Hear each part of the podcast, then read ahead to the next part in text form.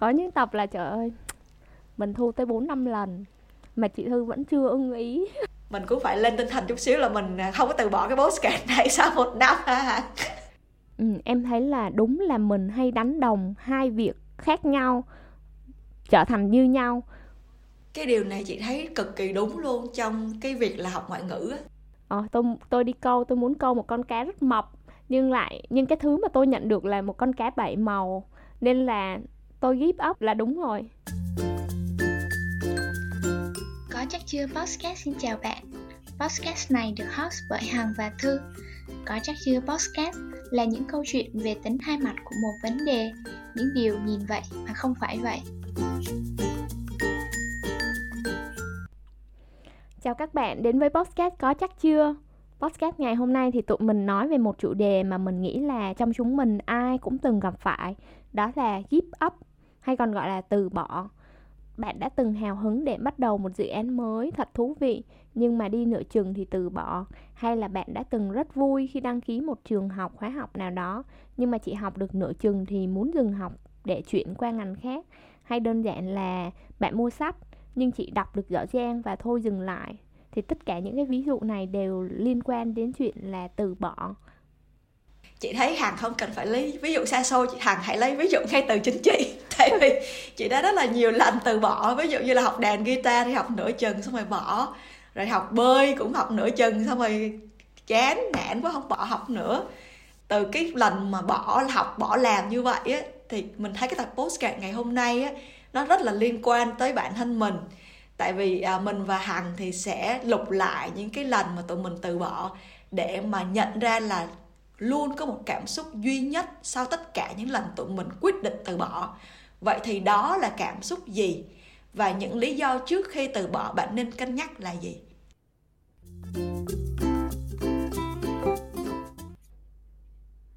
À, ngẫm lại thì những lần à, chị và hằng từ bỏ hay là give up á, thì à, tụi mình đều nhận ra là mấu chốt dẫn tới tất cả những cái quyết định từ bỏ đó đều xuất phát từ một cảm xúc duy nhất. Đó là dù mình có cố gắng cỡ nào thì cũng không thay đổi được tình hình hoặc là sự việc. Vậy thì mình tại sao phải cố, đúng không? Hằng có thấy giống vậy không? Ừ có nghĩa là tất cả những lần từ bỏ thì đằng sau đều là một cái cảm xúc giật dây, đó là mình cảm thấy là dù mình có cố gắng cỡ nào thì cũng không thay đổi được tình hình hay là sự việc hiện tại, nên là vậy tại sao phải cố? Có nghĩa là thôi từ bỏ luôn đi à, cho nó khỏe. Tại vì cố cỡ nào cũng đâu có gì thay đổi đâu thì tại sao mình phải cố? Ừ. không biết là mọi người thử nghĩ lại những cái lần mà mọi người từ bỏ xem là có cùng cái cảm xúc như vậy không ha? À trước khi đi vào bài từ bỏ thì tụi mình có lưu ý nho nhỏ là tụi mình chỉ đề cập đến việc à, xem xét lại từ bỏ trong những trường hợp sau. Thứ nhất là bạn đã cố gắng đúng phương pháp đúng cách nhưng mà sau khi cố gắng bạn không thấy có gì thay đổi và thứ hai là bạn thấy những cố gắng của bạn bỏ ra không tương xứng với mục tiêu bạn đề ra lúc đầu. Thì nếu bạn nằm trong một trong hai trường hợp bên trên thì bài từ bỏ này chính là dành cho bạn.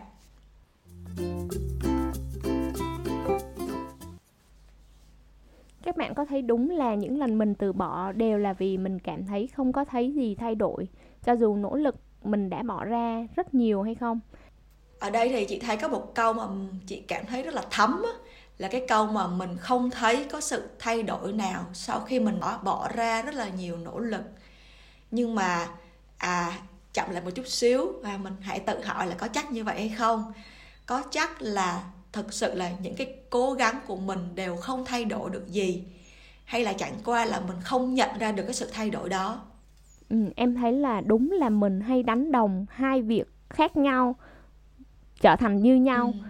mình ở đây là mình đang đánh đồng việc mình không nhận ra sự thay đổi so với việc là mọi cố gắng không tạo ra sự thay đổi nào ừ. tuy nhiên là nếu mà đọc kỹ lại thì thấy là hai vấn đề này sẽ chả liên quan gì cả một cái là mình không nhận ra sự thay đổi nào với một việc là mọi cố gắng đều không tạo ra sự thay đổi đúng rồi ừ. tại vì mình không có thấy sự thay đổi nên là mình đang tự cho là không có gì đang thay đổi hết đúng không nhưng mà có một cái điều ừ. một cái sự thật là chắc chắn là mọi cố gắng đều mang lại sự thay đổi dù ít hay là nhiều. Nhưng mà đôi khi là do mình không có nhìn ra được cái sự thay đổi này nên là mình tự cho nó và mình tự tin luôn là mình có làm gì chăng nữa thì cũng chẳng có thay đổi nào hết. À, chính xác là mọi cố gắng thì đều mang lại một thay đổi nào đó dù ít dù nhiều. Thì để chứng minh cho việc này thì mình trích lại một câu nói nổi tiếng của nhà vật lý Newton là for every action there is an equal and opposite reaction. Có nghĩa là mọi hành động đều tạo ra một phản lực ngược chiều tương đương. Ở đây thay vì nói đến chuyện là nguyên nhân và kết quả thì mình chỉ đề cập đến việc là bất cứ một hành động dù nhỏ đến mấy thì cũng tạo ra ít nhiều sự thay đổi. Mấu chốt nằm ở chỗ là bạn có nhận ra sự thay đổi đó hay không mà thôi. Chỗ này thì tụi mình thấy rất là quan trọng vì sao nó lại quan trọng? Vì thường là mình sẽ từ bỏ trước khi mà mình nhận ra sự thay đổi. Thậm chí là nó có thay đổi nhưng mình không nhận ra. Chính vì vậy mình kết luận là ok tôi đã cố gắng hết sức nhưng không có sự thay đổi nào. Chính vì vậy tôi từ bỏ. Ừ. cái điều này chị thấy cực kỳ đúng luôn trong cái việc là học ngoại ngữ tại vì à, cái việc mà học ngoại ngữ à, ở đây là học tiếng anh thì nó sẽ cần một cái thời gian là khá là dài để mình học á. Và nhiều khi thì trong cái quá trình mình học từ lớp 6 đến lớp 12 chẳng hạn, mình học không chỉ ở trong trường mà nhiều khi em thấy là mình lên internet thì mình cũng vô tình mình học những cái từ vựng ở đâu đó gì đó, nhưng mình không có nhìn ra được. Thì chị chỉ có một người bạn, thì ban đầu bạn đó học cũng không có giỏi ngoại ngữ nên bạn đó lập một cái mục tiêu là sau 3 đến 4 tháng mỗi ngày học 30 phút từ vựng để mà đọc được những cái bài báo cáo tiếng Anh trong công ty. Thì sau khi 3 4 tháng bạn đó rất là kiên trì học mỗi ngày 30 phút từ vựng thì bạn đã nói với chị là không có gì thay đổi hết. Có nghĩa là bạn thấy bạn vẫn rất là gọi là dùng cái từ của bạn nha là thấy bạn dở y chang hồi xưa không có giỏi hơn được một chút nào hết.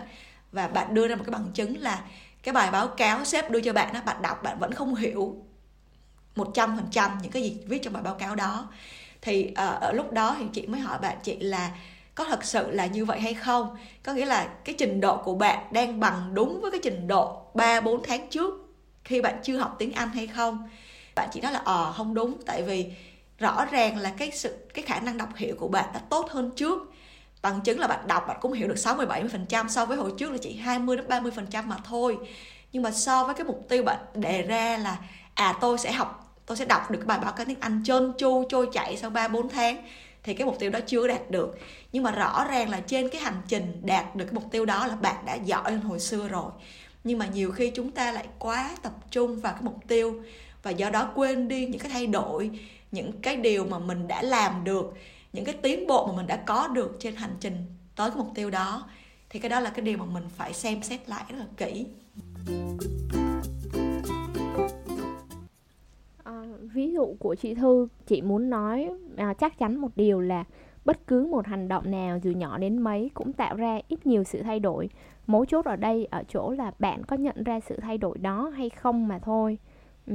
em nhớ có một quyển truyện rất nổi tiếng là ai lấy mất miếng format của tôi. Bỏ qua chuyện thay đổi đến từ khách quan hay là chủ quan. À, cái mà mình muốn nói đến ở đây là những thay đổi nhỏ diễn ra hàng ngày mà đôi khi người trong cuộc sẽ khó nhận ra. Ví dụ như bạn đi gặp sếp để nói về chuyện là à bạn muốn tăng lương đi chẳng hạn. Nhưng mà sau đó 6 tháng sau vẫn không thấy có gì thay đổi cả. Nên là bạn định là thôi bạn sẽ ừ, give up sẽ từ bỏ. Uh, nhưng mà nếu mà suy nghĩ kỹ lại thì rõ ràng là sau khi mà gặp bạn đi thì sếp của bạn cũng phải có thời gian để suy nghĩ xem là bạn có xứng đáng được tăng lương hay không. Rồi mặt bằng lương của bạn so với thị trường là thế nào có thấp hơn hay không. Giả định là sau đó sếp bạn thấy bạn rất xứng đáng để tăng lương đi chẳng hạn thì và thời điểm đó, sếp của bạn cũng chưa thể nào mà thông báo cho bạn một cái tin vui này được. Mà phải là qua rất là nhiều bước như là gặp nhân sự, rồi phải làm một cái proposal với sếp trên cho thấy là tại sao nên tăng lương cho bạn. Chưa kể là phải lựa thời điểm nữa, chứ không phải không phải là thời điểm nào cũng là một thời điểm rất là thích hợp để xin duyệt từ sếp trên.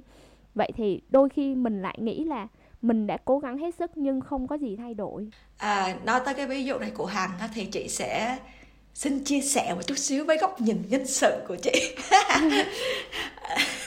Từ một từ một người làm nhân sự cho hay. Thì thật ra là đúng như là hằng nói luôn đó có nghĩa là cái quá trình mà tăng lương thưởng là một cái quá trình mà nó tùy thuộc vào mỗi công ty. Nhưng mà nó sẽ không có à, gọi là dễ dàng nhưng mà mọi người vẫn hình dung mà nó sẽ phải qua rất là nhiều cái cấp độ từ nhân sự nè rồi từ sếp trực tiếp nè rồi tới sếp trên sếp trực tiếp nữa rồi cái uh, budget lương đó có cho phép cái sự tăng lương đó diễn ra nhanh hay không?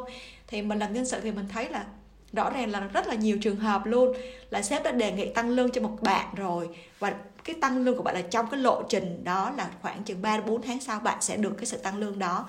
Và chỉ là thời gian để mà duyệt thôi có nghĩa là thời gian để mà giấy tờ thôi.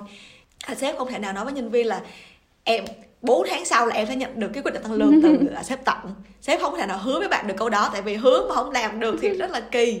Nhưng mà nhiều khi bạn nôn nóng quá bạn không có chờ được mà bạn cũng nghĩ là cái cái sự đóng góp của mình không được công ty ghi nhận á là là bạn nộp đơn xin nghỉ. Thì lúc đó là nhiều khi mình tin là à tất cả những cái nỗ lực của mình không được ghi nhận nhưng mà thật ra là nó được ghi nhận và nó trong quá trình được process nhưng mà mình không biết cái chuyện đó. Thì nói cái điều này để cho chứng minh thêm một lần nữa là tất cả những cái nỗ lực của mình đều mang lại sự thay đổi. Nhưng cái sự thay đổi đó mình có nhận ra được hay không? À, em nghĩ là rồi nghe đến đây thì sẽ có rất nhiều bạn sẽ hỏi là ừ thì tôi biết là nó có thay đổi đấy nhưng nó không như tôi kỳ vọng thì tôi give up tôi từ bỏ là đúng rồi. Ví dụ như là uh, tôi tôi đi câu tôi muốn câu một con cá rất mập nhưng lại nhưng cái thứ mà tôi nhận được là một con cá bảy màu nên là tôi give up là đúng rồi. À, chị cũng vậy nếu mà chị muốn câu cá mập mà chị thấy cá bảy màu là chắc chị give up luôn. Nghe là thấy là thấy nản rồi đúng không? Ở đây thì có một câu hỏi nữa mà mình muốn hỏi các bạn là nếu như mình muốn câu cá mập thì mình có biết là để câu cá mập thì mình cần cái gì hay không? Cần tàu nè. Cần, cần tàu chạy trọng tải lớn nè. Không thì không thì câu lên là mình sập thuyền luôn cần dây cát thịt bự nè. Không thì không biết là bên nào câu bên nào nhiều khi cá mập nó câu mình. À, nhiều khi mình chưa câu được cá và cá nó múc mình luôn đúng không? À, vậy thì ngoài cái điểm là mọi cố gắng đều mang lại sự thay đổi dù ít hay nhiều thì có một điều quan trọng nữa là trước khi bạn từ bỏ thì mình cần xem lại cái mục tiêu và cái sự cố gắng của mình nó đã tương xứng với nhau hay chưa? Hay nói cách khác là mục tiêu của mình đã hợp lý hay chưa? Ừ. ví dụ như hồi xưa em hay có mục tiêu là có con trước năm bao nhiêu tuổi. Ồ em có mục tiêu đó ok. À, ví dụ như giả sử mình mới hai mình 28 tuổi giả sử nha giả sử mình 28 tuổi và mình đặt mục tiêu là năm 30 tuổi mình sẽ có con vậy thì mình phải xét lại xem là mục tiêu này đã hợp lý hay không. Ví dụ như để 30 tuổi có con thì ngược lại là mình sẽ cần thời gian là theo process thông thường nha để thời gian có bồ, có chồng mang thai, có con đó, để xem là nó có hợp lý hay không. Đôi khi là mục tiêu nó quá xa vời so với cái thực tế hiện tại của mình thì cũng khó mà đạt được. Ừ. khi mà hằng nói đến cái chỗ mà mục tiêu nó có hợp lý hay không á, qua cái câu chuyện là mấy bao nhiêu tuổi thì có con đó thì chị cũng nhớ lại cái câu chuyện học lái xe của chị. Thì chị học lái xe này hình như mình cũng đã kể một lần rồi, nhưng mà tại vì mình muốn kể lại một lần nữa là tại vì qua cái việc học lái xe mình đã nhận ra được rất là nhiều bài học. Và một trong những cái bài học quan trọng đó là trước khi từ bỏ mục tiêu thì hãy xét lại cái mục tiêu của chính mình á. Thì uh, khi mà đóng tiền học lái xe thì chị đã lập một cái mục tiêu là sẽ học xong sau 20 giờ học lái. Và tại sao thì có con số mục tiêu là 20 giờ này? Đó là chị đã search Google và thấy là ok, thời gian trung bình ở Đức học lái xe là 20 tiếng là xong. Và chị nghĩ là ờ mình cũng thuộc lại là học nhanh nên là 20 tiếng là hợp lý với mình rồi. Rồi cộng thêm là tiền học lái xe ở Đức thật sự rất là mắc. Và chị cũng chỉ có để dành tiền học được là trong khoảng từ 20 đến 30 tiếng mà thôi. Cho nên là chị quyết định là ok, mình sẽ lấy mục tiêu 20 giờ học lái xe để lấy bằng là mục tiêu trước khi mình vào học lái xe nhưng mà trong cái quá trình học lái xe thì khi chị đã học tới 20 tiếng rồi mà thầy chị vẫn không có một cái dấu hiệu cho nào cho chị biết là chị đủ đủ cái trình độ để thi á. Rồi chị hỏi thầy luôn thầy nói chưa mày chưa đủ trình độ để đi thi. Thì chị cảm thấy rất là căng thẳng á tại vì tiền thì sắp hết rồi mà cái mục tiêu của mình là 20 giờ là cũng đã chạm tới rồi. Và chị nói là ok bây giờ mình học thêm 10 tiếng nữa đi. Trong cái sự nôn nóng của mình á tại vì là cái lý do là cái mục tiêu của mình đã đề ra không có đạt được và là tiền học cũng đã gần hết. Thì chị thấy là sau 10 tiếng học, sau cũng không có cải thiện được gì luôn. Thì lúc đó mình nghĩ là, ồ, sao mình lại quá kém á? Tại vì cái giờ trung bình học ở Đức là 20 tiếng mà, bây giờ mình học tới 30 tiếng rồi mình vẫn chưa thi được. Thì lúc đó chị thật sự nghĩ là thôi, hay là mình không học lái xe nữa. Tại vì càng học sẽ càng tốn tiền thêm. Mà cái ngày mình được đi thi là chưa chưa thấy trong tương lai gần luôn. Không thấy thầy đề cập gì hết luôn thì chị nhớ là cái hôm đó là cái hôm mà chị học tới giờ lái xe thứ 33 34 gì đó. Thì chị về nhà và chị cảm thấy rất là thất vọng về chính bản thân mình đó. rồi chị cảm thấy là chị mất niềm tin bản thân nữa. Thì lúc đó thì chị nghĩ là ok, bây giờ mình sẽ quyết định là mình gọi điện thoại, mình báo với thầy là mình không học nữa. Nhưng mà trước khi gọi thì đột nhiên chị nhớ ra một một chị người quen cũng ở Đức, mình tạm gọi là chị X đi ha. Thì chị X này đã học lái xe rồi thì à, chị nghĩ là trước khi ra quyết định này thì mình nên hỏi ý kiến của chị đó trước. Thì à, mình chị gọi điện thoại cho chị X. Thì chị X mới nói là trời ơi thư em biết chị học bao nhiêu tiếng chị mới thi đổ lái xe không? Chị phải học hơn 50 tiếng chị mới đi thi được. Thì lúc đó chị cảm thấy rất là ngạc nhiên á tại vì trời chị X là chị là người đã sống ở Đức là gần 30 năm rồi và chỉ là tiến sĩ ở Đức có nghĩa là chị đã học hiểu tiếng Đức là thông thạo á, mà chỉ cần tới 50 giờ để học lái xe. Thì lúc đó chị mới giật mình, chị nhận ra là vậy thì tại sao mình lại đặt mục tiêu cho mình là 20 tiếng á? Và chị nhận ra là ok, mình đặt mục tiêu cho mình 20 tiếng tại vì mình lấy con số của người Đức học. Nhưng mà mình không có nghĩ là mình là một cái background là người nước ngoài. Thì không thể nào mình lại lấy cái mục tiêu là 20 tiếng được à thì lúc đó chị nhận ra cái niềm tin cái mục tiêu của chị đề ra ban đầu nó đã quá vô lý rồi. Thì lúc đó là chị có một cái quyết định là chị sẽ nói chuyện với chồng chị và chị bảo là anh ơi, bây giờ em hết tiền rồi. À nếu mà bây giờ em học tiếp thì anh cho em mượn tiền nhé. Đó. Thì sau đó thì chị lập một cái mục tiêu mới là chị sẽ không có đề ra số giờ bao nhiêu tiếng mình phải học xong cái bằng lái xe này nữa, mà chỉ có một mục tiêu duy nhất là mình sẽ tiếp tục học và học trong một sự bình tĩnh chứ không có nôn nóng như lúc trước. Đây là phải 20 tiếng thì lấy được bằng. Thì sau khi chị lập một mục tiêu mới đó ra thì rất là ngạc nhiên là chị thấy là dần dần mình kiểm soát được tay lái của mình và cái sự tự tin của mình nó tăng dần lên. Và chỉ có một tuần sau đó là thầy chị đã bảo là chị đủ à, cái qualify đủ cái trình độ để đi thi. Và chị đã thi đậu ngay trong lần thi đầu tiên thì đó là một cái bài học mà chị rút ra về cái mục tiêu nó có hợp lý hay không và cái mục tiêu nó rất là quan trọng như thế nào khi mình đặt ra nó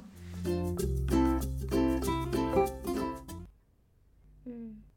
thực ra em thấy là làm việc gì cũng nên có mục tiêu thì vẫn là một thứ rất là quan trọng nhưng mà mục tiêu cũng nên xem xét là nó cũng cần phải hợp lý không thì sẽ có thể ừ. là nó làm cho mình bị nản á ừ. thì uh, em thấy là ở đây ngoài việc nhận ra sự thay đổi khi mà mình đã cố gắng thì mục tiêu mình đặt ra cũng quan trọng vì nó chính là thủ phạm khiến mình từ bỏ khi không mình không đạt được cái mục tiêu. Nên là trước khi mà mình từ bỏ thì mình cần xem xét lại mức độ hợp lý mục tiêu mà mình đã đặt ra. À, ví dụ như việc làm podcast này nè chị. Khi mà lần đầu tiên mình và chị thư gặp nhau để quyết định là làm podcast thì câu đầu tiên mà uh, mọi người hỏi nhau là ok mục tiêu của tụi mình là gì? Ừ. mong đợi của tụi mình là gì? Để mà xem tụi mình có cùng một cái mục tiêu hay là cùng một cái mong đợi hay không. Thì hai người đều xác định là mỗi người thực sự là đều có công việc full time riêng. Nên là cái việc làm podcast giống như là một cái một cái góc nhỏ ngoài cái công việc full time đó nó là một niềm vui mỗi cuối tuần nên là ngay từ đầu á uh, mình và chị Thư xác định là mục tiêu của tụi mình không phải là bao nhiêu thời gian thì sẽ đạt bao nhiêu followers. Mà mục tiêu của podcast có chắc chưa? Trong năm đầu tiên chỉ đơn giản là làm sao tụi mình giữ được một cái thói quen chiêm nghiệm và tạo được thói quen làm việc cùng nhau mỗi cuối tuần và không từ bỏ thói quen này. Uh, trong năm đầu tiên là đã là thành công rồi. Thì đó chính là mục tiêu của Bosscat có chắc chưa trong năm đầu tiên. Và sau gần một năm tụi mình nhìn lại thì tụi mình thấy là đã đạt được mục tiêu đã là uh, đã đạt được mục tiêu rồi là đã thành một cái thói quen họp và làm việc cùng nhau nên là ok sẽ tiếp tục đi tiếp mà không từ bỏ. Nói chung là nguyên một năm qua mình cũng không để ý là uh, mình sẽ phải là bao nhiêu người theo dõi các thứ đúng không? Thực ra là em còn không public. Đúng rồi đúng rồi đó cái này không biết các bạn có tin không nhưng mà mình còn không có nhìn vô cái dashboard là bao nhiêu bạn follow. Và đúng là mình với hằng chỉ có một cái mục tiêu là tụi mình sẽ gặp nhau mỗi chủ nhật hàng tuần đúng không hằng? Để mà thu hoặc là để là làm cái dàn bài thôi để tập cho tụi mình có cái thói quen đó thôi. Mà mọi người hay nói là một cái thói quen đó là thường là trong 100 ngày gì đó sẽ hình thành. Thấy chắc cũng phải nhiều hơn như nhưng vậy. mà cái mục tiêu đó ừ. Ờ, không có nghĩa là tụi mình sẽ kiểu là e thế nào cũng được đúng không? Mà Đúng ra rồi, có đúng những rồi. tập là là dừng lại. có những tập là trời ơi mình thu tới 4 năm lần mà chị Thư vẫn chưa ưng ý. Bắt hàng phải thu đi thu lại. À, thì à, thật ra là cũng rất là vui tại vì mình với hàng thì đều là những đứa mà kiểu thì cũng bận nhưng mà để mà làm một thứ gì đó thì nó cũng phải chỉnh chu một chút xíu theo cái tiêu chuẩn của tụi mình chứ không phải là như thế nào cũng được. Bản thân mình thấy là đó là một cái hợp rơ giữa mình với hằng chứ không phải mình nói hằng ơi thu lại đi sao hằng bảo là không em không thu lại đâu. À, nhưng mà hằng rất là hợp tác hằng nói là để em thu lại thêm lần nữa thì nhiều khi bốn năm lần như vậy mới xong. À, rồi thì à, trở lại với cái postcard lần này thì à, có với chủ đề là từ bỏ thì à, mình cũng phải lên tinh thần chút xíu là mình à, không có từ bỏ cái postcard này sau một năm ha. À, tụi mình cũng mong rằng là trong à, chúng ta thì tất nhiên là ai cũng có lúc sẽ cân nhắc xem là mình có nên từ bỏ một chuyện gì đó hay không. Mình thì cũng không phủ nhận là đôi lúc từ bỏ là tốt nhưng trước khi mình từ bỏ hay là give up lại xem là sự cố gắng đã mang lại sự thay đổi, dù ít, dù nhiều. Vì cố gắng nào thì cũng mang lại sự thay đổi. Nhưng mà cái sự, cái quan trọng, cái điều quan trọng ở đây là mình có nhận ra sự thay đổi đó hay không? Key message thứ hai ở đây là trước khi give up thì mình cần xem lại mục tiêu và sự cố gắng đã tương xứng hay chưa? Hay là nói cách khác là mục tiêu đã hợp lý hay chưa? Vì mục tiêu là một cái điểm rất là quan trọng và nếu cái mục tiêu ngay từ đầu mình đặt ra không hợp lý rồi á thì dù bạn có cố gắng cách nào chăng nữa nó cũng sẽ rất là khó đạt cái mục tiêu đó Cảm ơn bạn đã lắng nghe tới giây phút này và chúc bạn luôn có những cân nhắc sáng suốt trước khi từ bỏ. Podcast có chắc chưa hẹn gặp lại bạn ở những tập sau và đừng quên like, follow cũng như chia sẻ nếu bạn thấy thông tin này là hữu ích nha.